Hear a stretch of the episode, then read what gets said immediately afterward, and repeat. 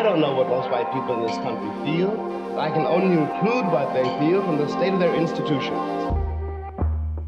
Now, this is the evidence.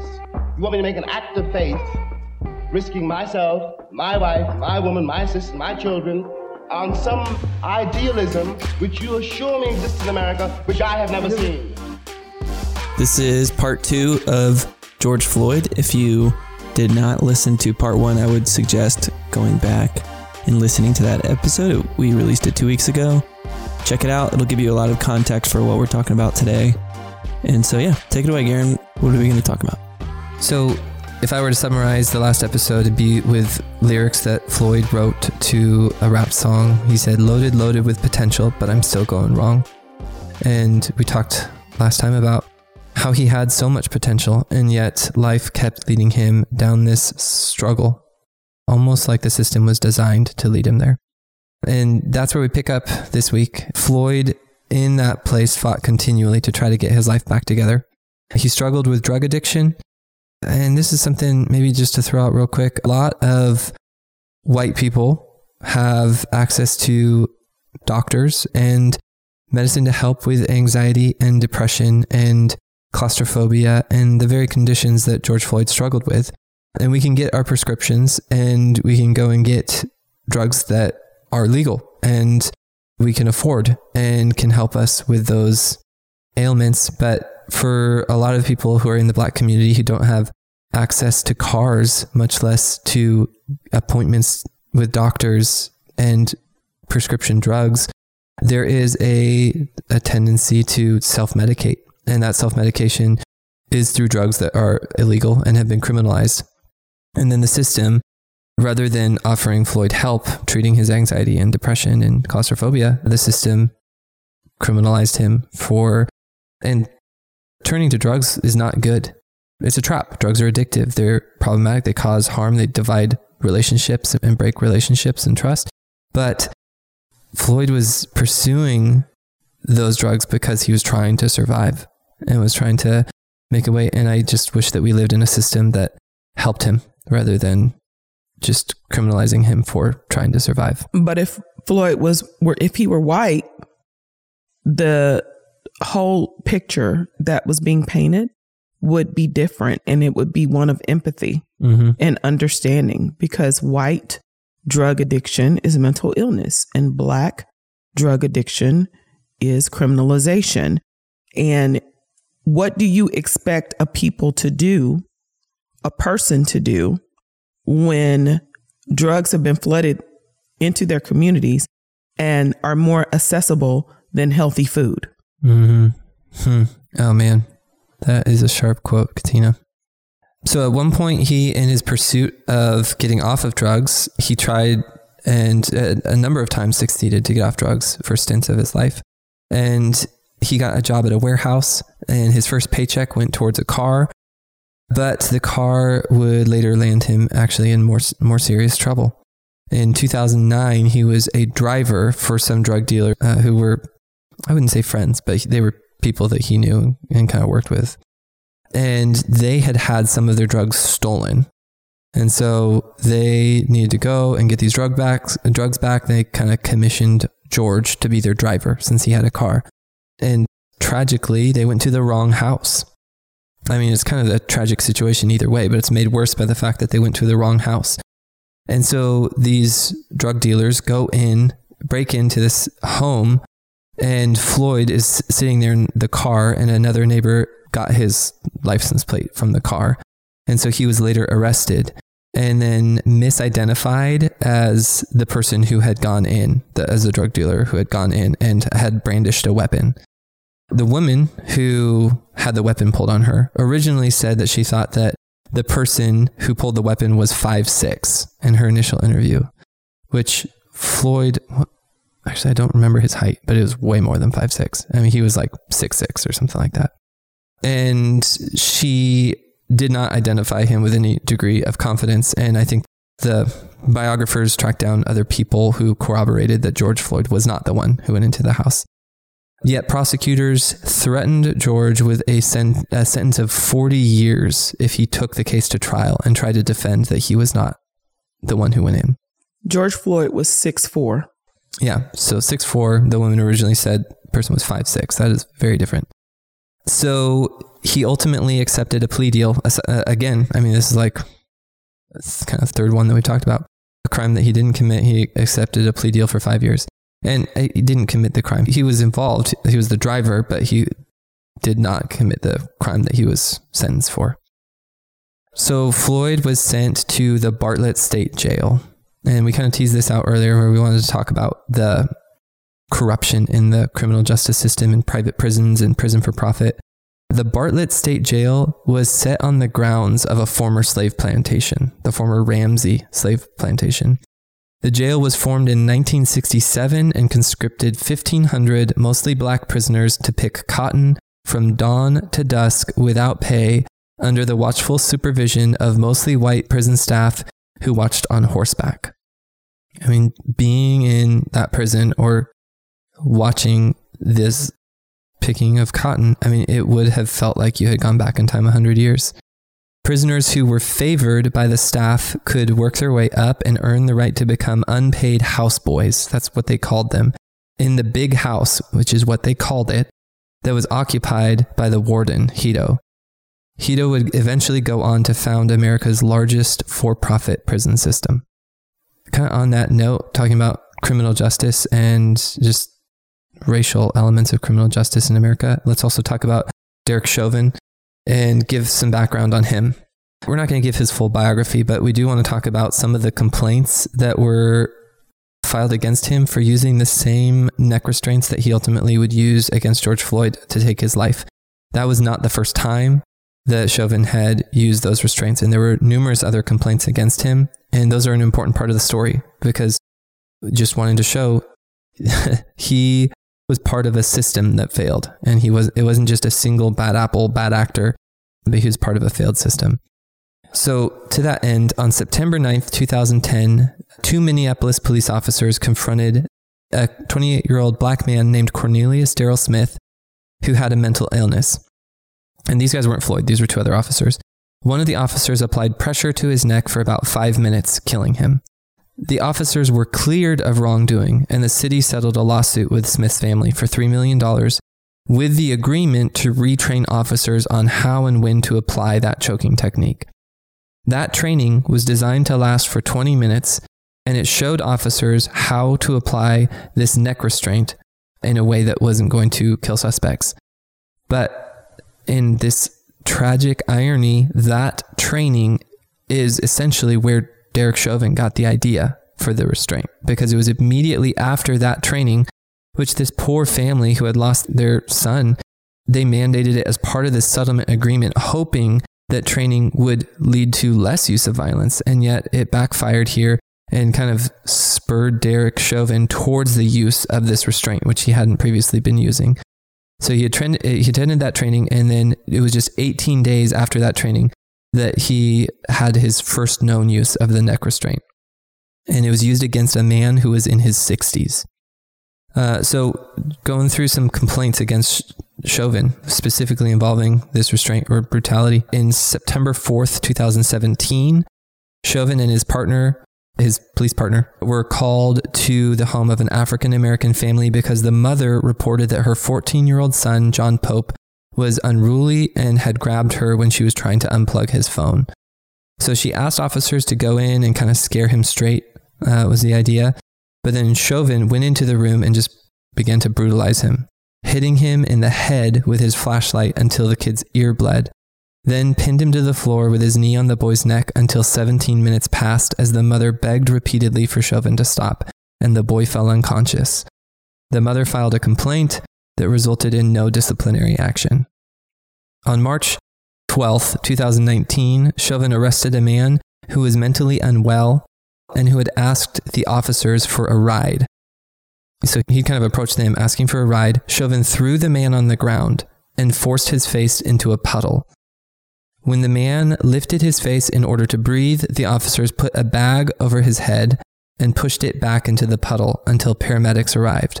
One of the onlooking witnesses, Skinaway, complained that he didn't know whether to intervene or whether it had crossed the danger point, like the, this man was at risk of dying. because he knew that if he intervened, he would also become a target.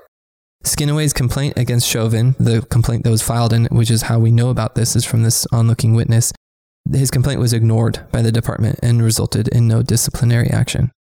In July 2019, Chauvin was called to a home of an elderly woman who said her son was threatening to start a fire. Chauvin pulled his gun on the man. Then, after his hands were raised, Chauvin kicked the man in the stomach. So the man raises his hands and then Chauvin kicks him, threw him to the ground, and placed a knee on the man's neck until he lost consciousness. These were just a few of the complaints. There were others yeah. that we're not going to go through. Gee. Only 0.35% of official officer complaints result in officers facing discipline. Why is that, Garen? Because who is it that the complaints go to and who decides whether to take action is other officers. And there's just a code and it's like a fraternity. There's police officers are reticent to impose accountability on other police officers because there's just a fraternal atmosphere to the police. Yeah, that sucks. Yeah. In a lot of arenas of life, we have this idea that with great power comes great accountability and responsibility. And good people. Like you mean like we I think we we have the idea that we assume that anybody who has like a pretty good job, like a justice job, or even like every nurse or every judge, every cop, every doctor, like these respectful jobs that we just think most of them are good people, mm-hmm. or really we think all of them are good people. Yeah, not even most of them. Yeah, but with most facets of life, if there are if there's a bad doctor, there's accountability there because if he malpractices, he'll get sued and his malpractice insurance will go up and he'll stop making money. And there's systems of accountability in most careers and professions, but there has been a political unwillingness to impose accountability on policing. And there is also, I think, police unions block measures that would bring accountability. And then there's that kind of internal unwillingness to change and grow. There are tons of good police officers, but you can't blame bad policing on bad apples if you are allowing those bad apples to continue and to remain in the orchard. And that is exactly what's happening here. So this is not to say that I think most people go into policing, most officers who go into policing do so with noble and good intentions. And there are many who maintain those noble intentions.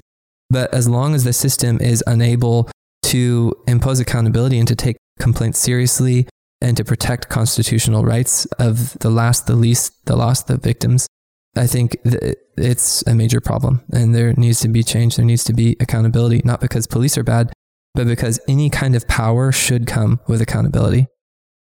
Yeah, I guess I didn't didn't realize that Chauvin had done that multiple times before. Like a knee on a neck until they're unconscious. That's and then nothing was done about that. Mm-hmm. Just to mm-hmm. be clear, there was no And these are just the complaints. These aren't That's crazy. Him just filing reports when he used it. Like that's crazy. I like I think in my head what probably most of our listeners are thinking are like if that happened to one of my kids, I would like bring the government down. I would some, I would just find a way. I don't know. Maybe mm-hmm. maybe I wouldn't, but I don't know. I would like to think that like, oh, I'm getting a lawyer and this something's happening. Mm-hmm. I don't know. I mean, there's a part of me that wants like even now I'm like just furious. Mm-hmm. Yeah. The tragedy is, I mean, it, and this is the whole thing. It probably wouldn't happen to one of your kids it would happen to the kids of people who Chauvin knows don't have the resources to afford a lawyer to file legislation. Yeah. To people who have a criminal record, probably in their own background, so they're not going to be believed by the courts. It could be easy to dismiss. Yeah. It happens in communities that don't have the resources to push legislation and are not believed by the news and media when they say that these things happen. So, getting back to George Floyd, Floyd was released from his incarceration for the five years for pleading guilty to the crime that he was kind of an accessory to, but didn't directly commit. He was released in 2013. And in Texas, the state government has a blanket ban on hiring most felons. Also, they are denied food stamps. There are a lot of trades that are no longer open to you if you have a criminal record. Public housing is not available eh, for those who have had a felony conviction in the last 25 years. So there's all these factors that make it nearly impossible for many ex-felons to get back on track to be rehabilitated and to really plug back into society. So, in the months that followed the birth of his daughter, Gianna, Floyd began to really reconnect with his faith. He got off drugs again. He really just tried in this kind of sustained way to turn his life around. And he began to read the Bible and pray. He had read a copy of The Purpose Driven Life while he was in prison, and he had been deeply moved by what he read. He started to include the phrase Big Floyd for God on his Instagram handle. And he began to see it as a ministry to try to encourage other young men, young black men, to turn away from violence and drugs. So he wanted to use his story to make a difference and to help others. Floyd's pastor at the time, Pastor Riles, recommended that he should try to get away from the third ward. The temptation of drugs was ever present. Floyd's old connections to the drug culture in the third ward was ever present and was always a temptation. So Pastor Riles wanted him to get away to a safe distance, somewhere where he could rebuild his life without those temptations. The thing with drugs, and for those who are formerly addicted to drugs, is the drugs are just kind of sitting there waiting for the worst day of your year. Like maybe they're not a continual temptation every day, maybe they are, but you have to think not just is this something I'm going to give into now, but at like me at my lowest of this year, of when I'm facing all the tragedies all the bad luck, all the frustrations of just a bunch of things coming together at once, is that going to be a temptation that I'll turn to? And for Floyd, I think he recognized that, yeah, I can stay off the drugs for now, but I need to get out. I need to get into a place where I have mental space to try to build my life together without just knowing that pick up a phone, knowing a number I can call to get drugs. And so he was hesitant because it meant leaving everyone and everything he knew. But he eventually agreed to take the generous gift of a one way bus ride up to Minneapolis in hopes of rebuilding his life there.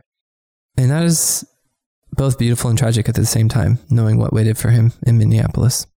Floyd in Minneapolis really did do some good work to get his life together. He went to rehab, he got off drugs, he got a job with benefits that allowed him to get needed medical help for some old sports injuries. He began to open up with counselors about his grief at having missed his opportunity to play professional sports after having been so close for so long. He found a house to rent in a nice neighborhood and shared it with a friend from rehab, an older man named Big E. But then tragedy struck again because Big E relapsed and used drugs and died of an overdose. So Floyd walked home, went into his home, and found Big E, uh, who was dead from these pills trying to numb the scars of his own past. And that really kind of sent Floyd tumbling. He, after that, started to use drugs again and fell back into a pattern of drug use again, which is so sad. And so that kind of leads us to Memorial Day, when the part of Floyd's story that we are most familiar with happened. And we're not going to, I guess, overly go into it just because there's a lot of familiarity and also it's just emotionally so tragic. They don't want to re-traumatize through the story, but do you want to talk through some details that maybe flesh out the story a little bit for, for people who haven't understood as much exactly what went down? Memorial Day 2020. Yep. So the cops were called after Floyd attempted to use a counterfeit $20 bill. There's no evidence that George Floyd knew that the $20 bill that he passed was fake, and he had recently paid his rent in $20 bills, none of which were found to be fake. He used a lot of $20 bills. I mean, if you're paying rent in 20s, a lot of $20 bills that he came across. This one happened to be fake, but if you were making fake $20 bills, I would think you would include some in your rent payment. So likely it was just kind of bad luck of he'd been given a fake 20 and passed it on. Floyd was initially confused why the cops were at his car. And so he was slow to respond to them, which led them to walk to pull him out of the car and walk him to a police cruiser. But as we've hinted at, George Floyd had claustrophobia and suddenly was kind of taken over by an intense fear of being put back in jail. He didn't really know what was happening, but just was traumatized. I mean, I think black people in America in general experience the police sirens or the a police officer suddenly knocking on the glass of your car in a way that's I mean, I think for me that would be a little bit terrifying, but but just after so many incidents of just unprovoked police violence against black people. I think there's a trauma that comes in, and Floyd had a trauma response, a flight or fight response, and he, in that moment, wasn't in his right mind and was was going to do anything he could to prevent from being put in this police car in this confined space, and he was confused why it was even happening. And so he fought back. He tried to not be put in the car. I mean, he didn't fight. He resisted being put into the car. And one onlooker, an elderly black man, gave him friendly advice, just kind of shouting out, You can't win. And George Floyd responded, I don't want to try to win. I'm scared as F, man. When the officers pulled Floyd from the squad car and threw him onto the pavement, Floyd initially thanked them. And, and I mean, this shows his mental state. He thanked them for throwing him on the ground because he was hopeful that they had heard him shouting that he had claustrophobia and that they were throwing him on, on the ground instead to kind of make provision for his claustrophobia. But they didn't hear him or didn't have pity on him.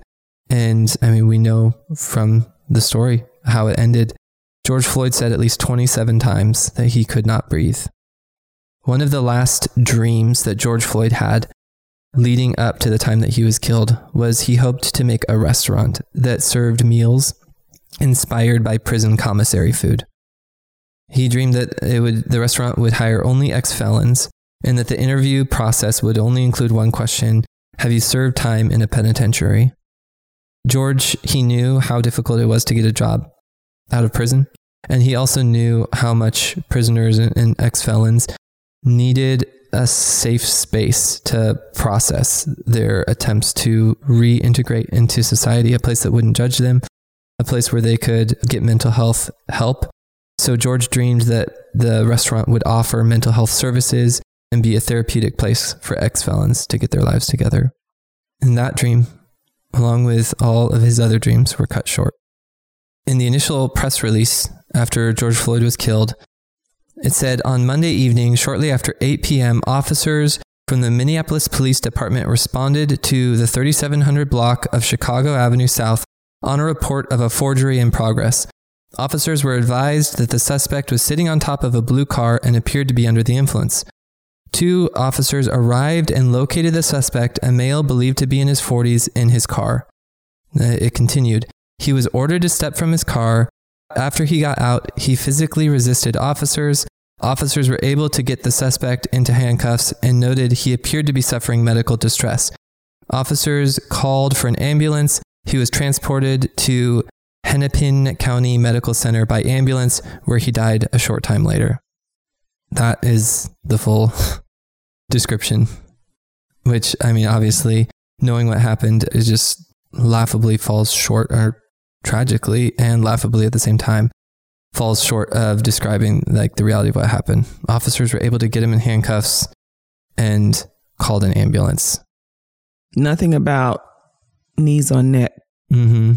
Nothing about him pleading 27 times that he couldn't breathe while they slowly suffocated him. Nothing about saying, I'm claustrophobic. Nothing about crying out for his mama. Mm-hmm. Which, I mean, this goes back to that thing we were talking about the lack of police accountability and the willingness of the systems of accountability or the systems that should hold accountability for policing are non functional. Well, in the fallout where George Floyd would continue to be criminalized in the court of public opinion based on him like falsely criminalized George Floyd has a police record, and the authors of his autobiography they go into detail about that, right? And you've talked about that in this episode.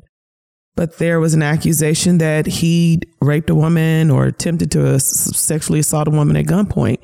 And he, th- there was a picture floating around of her. And she herself got on social media and was like, absolutely not. And what occurred with her happened in Spain but just the scrambling to falsely criminalize this man, this human being, who, yes, has a criminal record, but under no circumstances should what happened to him have happened. Mm-hmm. Meanwhile, a police officer with a clear record of abuse of power, and brutality and excessive force is still being heralded as a hero amongst many when we visibly with our own eyes see him lynch a man with his knee on his neck and somehow because he wears a badge he is worthy of dignity. When he has a criminal record well he should have a criminal record but he has a Well, record of he does. abuse and now he does. It's just it's insane. And also george floyd had a daughter. George floyd was trying to turn his life around.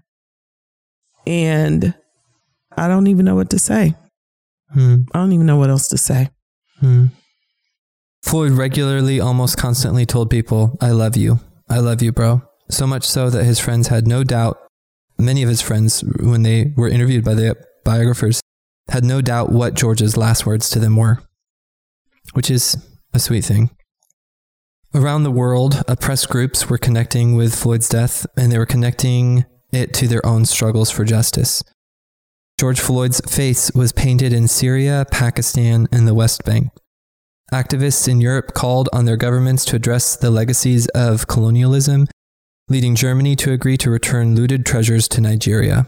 In Britain, crowds pulled down a bronze sculpture of a slave trader named Edward Colston in Bristol, and activists called into question the disproportionate use of stop and search powers on black residents.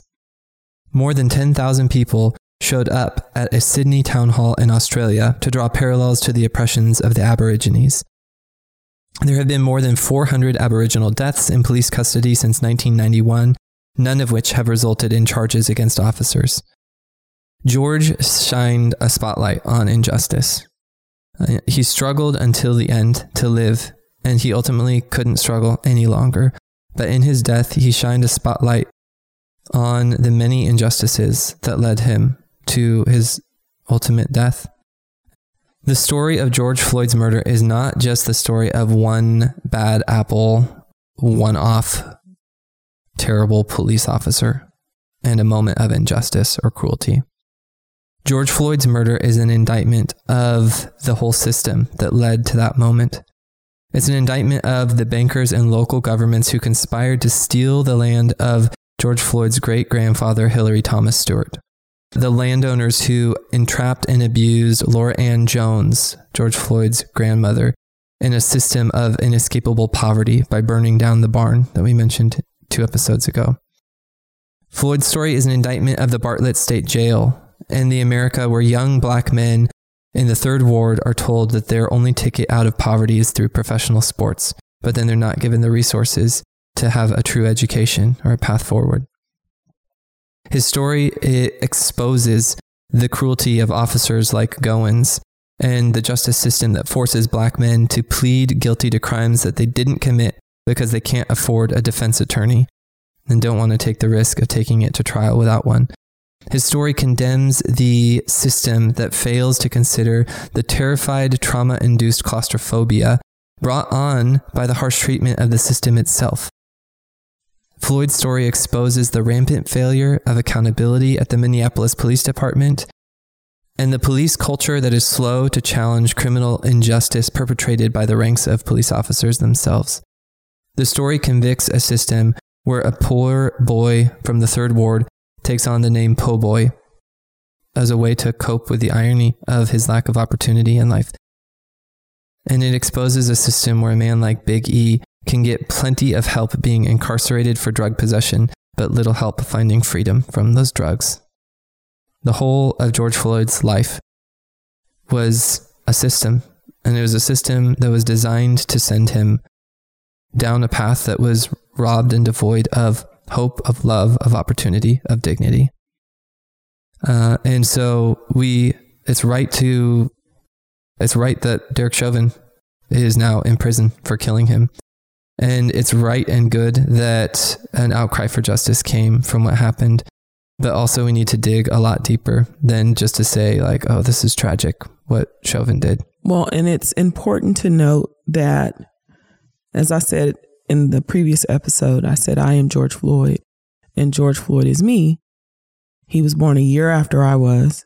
and I see the parallels of our lives and the fact that some oppressed people or many oppressed people are able to escape the system either by playing the game or for whatever reason, it does not eliminate the need to annihilate, destroy, revise, change the system because it is not defined by the su- success of a few or many, but it's defined by how many people are affected by that system.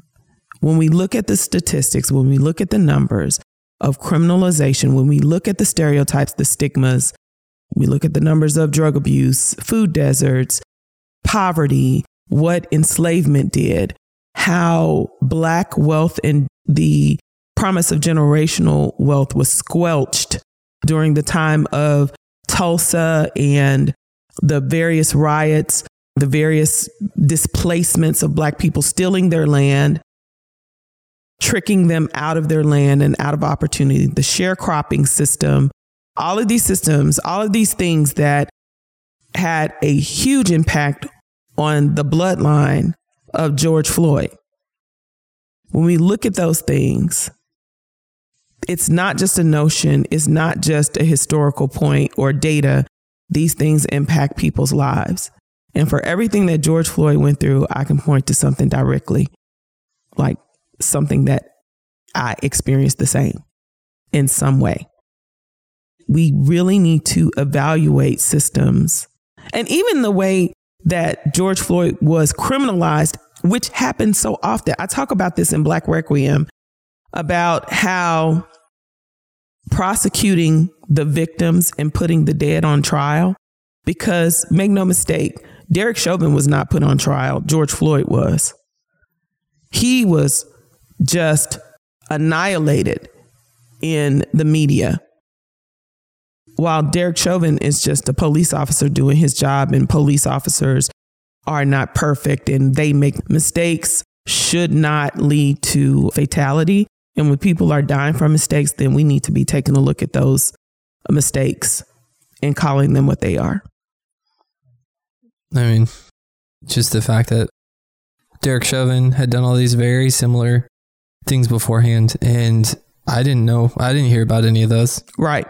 It shows the sense in which all these details and evidence from Floyd's history was brought into the public conversation, and not Some of which was a lie. and some of which was just fic- fictional, but not the same for Chauvin. Yeah, I mean, it's like a we really believe in that system that it we almost can't imagine there being a bad cop. Absolutely. You know, Without some excuse. it's like, oh, why would the system allow a bad cop? You know, it's like we're just assuming they're all good, Mm-hmm. so we don't even question it. But that's crazy that he literally like. had a record. I mean, I guess the big difference on this one was like someone filmed it. Yeah, well, and and I mean, let's just revisit that. There was all these complaints filed, no action taken. Yeah, So that's not just an indictment of Chauvin. That's an indictment. The system Right, yeah. The decided not to take any action. It didn't even write him up and say stop doing this. And had there not been film, had there not had it not been recorded, there would be no justice. Mm-hmm. What has happened? Thank God for social media and thank God for phone video. I feel like God has given us black people and marginalized people justice by being able to be our own news source because the media has shown itself to be unreliable in the cases of African Americans. I remember in the 80s and the 70s, like growing up, where newscasters would be so quick to say, a black man was such and such and such. A black man, you would hear that so much in the news that a black man or a black woman, sometimes under, sometimes minors, but they would still be called a black man or a black woman. But you would never hear that about white people. It would always be a black man. And that never went away because look at, look, if you just Google the news articles and everything that came out when George Floyd immediately died, like when right after he died in the aftermath. But then here we are having to be our own news source, having to be our own investigators, having to be, yes, we protested.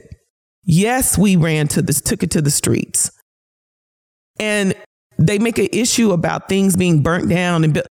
Human beings matter more than burnt buildings. And I'm not advocating any level of violence, but just the way in which society will figure out ways to point the finger in any direction other than the injustice inflicted on a black body. It's just insane. And again, we've had to become our own news source. We've had to become our own court system, our own judge and jury. And it's because we have cried out and fellow white sisters and brothers and other people, other countries, we have to shame America into doing what's right with its black and brown and indigenous and citizens of color.